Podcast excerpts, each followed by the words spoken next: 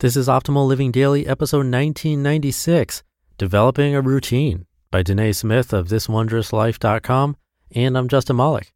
Happy Saturday, and welcome to one of the only podcasts in the world where blogs are narrated to you for free.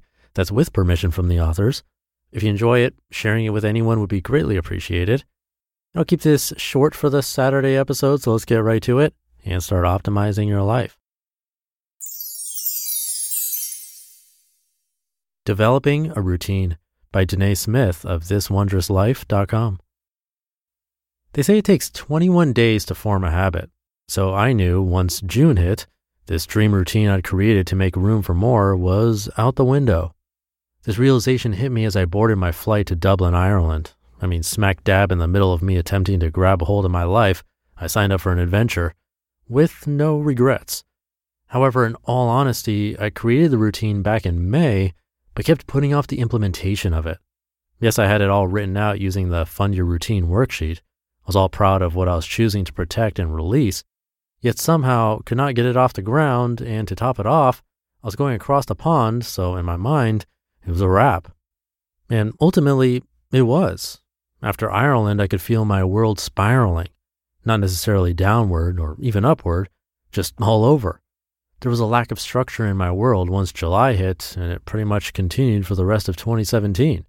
Yes, if you saw me, there was some semblance of order. I woke up, clocked into work, clocked out, went home, either went out that evening or stayed in and binged Netflix. So, yeah, that's a routine, but by golly, it's not the routine I'd created or dreamed of.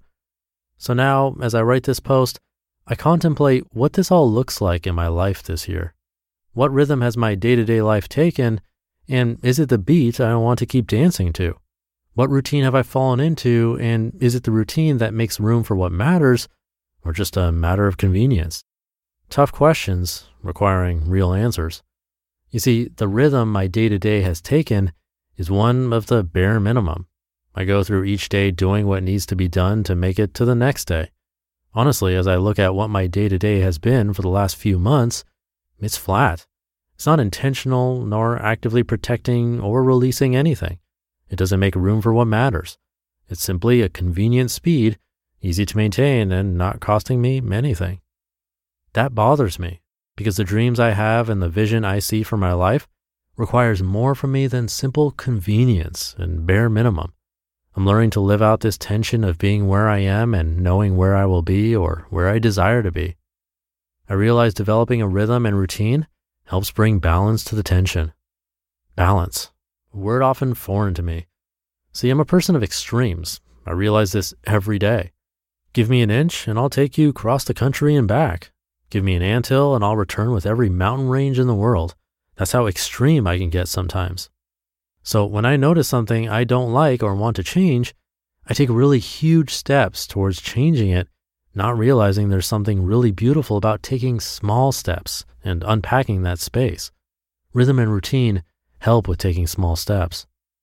Like I shared in a previous post, having a routine is more than just a schedule of events. I believe the routine we create is closely linked to the culture we want to cultivate in our lives. A routine is about making space for you to get your mind, heart, soul, and body right. A routine is about making room for what matters and protecting it. A routine doesn't have to be this deep, intricate thing. Like I shared, making a cup of coffee in the morning is something I deeply enjoy and has always been a part of my routine. It's simple and an everyday thing for most people. But when I make a cup of coffee in the morning, I do it before everyone else is awake. And for those five to seven minutes of boiling water, grinding coffee beans, and warmed up cream, it's just me, the sun rising, and thoughts. It's quiet and still, and I get to focus on the task in front of me. Nothing deep, but it's precious to me and honestly a time I fiercely protect. A routine is about doing for you what needs to be done so you can fully show up wherever you are. So, how do we go about this? I'll be honest, I'm figuring it out too. But I believe the first step is assessing what rhythm your day to day has taken and the routine your life has fallen into. Then it's deciding whether it's something that's breathing life into you, thus breathing life into your dreams, or if it's just a road of convenience making no real impact. From there, I'd encourage you to check out the FYR worksheet and dream up what rhythm and routine you want for your life. When you download it, you'll see that the first question is, What is my word or phrase for the year? I really want you to take some time to think about this. This is the word or phrase you want to pursue or see emulated in your life. It's your why for the year. For me, I've been feeling strongly for the word full. This year, I want to live fully, taking new risks and going on adventures. I want this year to be full of hope, love, connection, and dreams. I want it brimming, not necessarily busy or overloaded. No, quite the opposite. I want to find fullness in the slow, intentional spaces. Usually I break my word down into an acronym, but I haven't done that yet, and I may not. But right now, that's kind of where I'm heading. With this in mind, I approach developing my routine differently. Now it's about figuring out how to protect this why and how to make room for living fully. Make sense? The biggest challenge after all that writing and dreaming is doing it, is taking what you've created on paper and making it your reality. This, my friends, will take time, and honestly, that's how I would approach this step. Start with one day and go from there. At least that's what I'm doing. I'm realizing that there will be some sacrifice involved, so it may mean going to bed earlier or waking up earlier. It may mean cutting the Netflix binge fest short or breaking away from the absent minded social media scroll.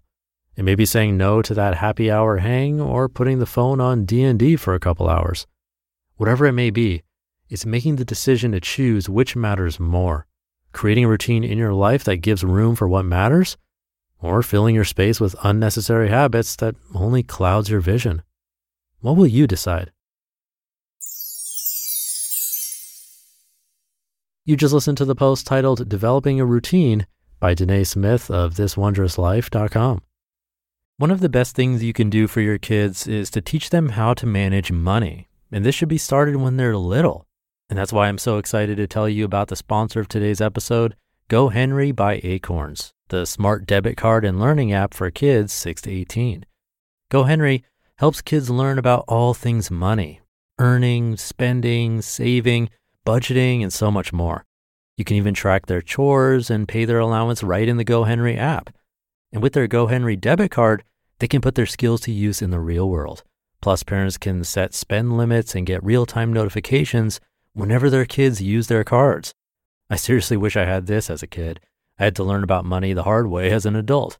If my parents had set me up with GoHenry as a kid, learning to adult would have been so much easier. Set your kids up for success and get started today at gohenry.com slash old. Terms and conditions apply. Renews from $4.99 per month unless canceled. And thank you to Danae. You can check out the worksheet she referenced by visiting the original article. I have it linked in this episode's description and at oldpodcast.com. Thank you for being here. Have a great weekend if you're listening in real time, and I'll be back tomorrow for the Sunday show, where your optimal life awaits.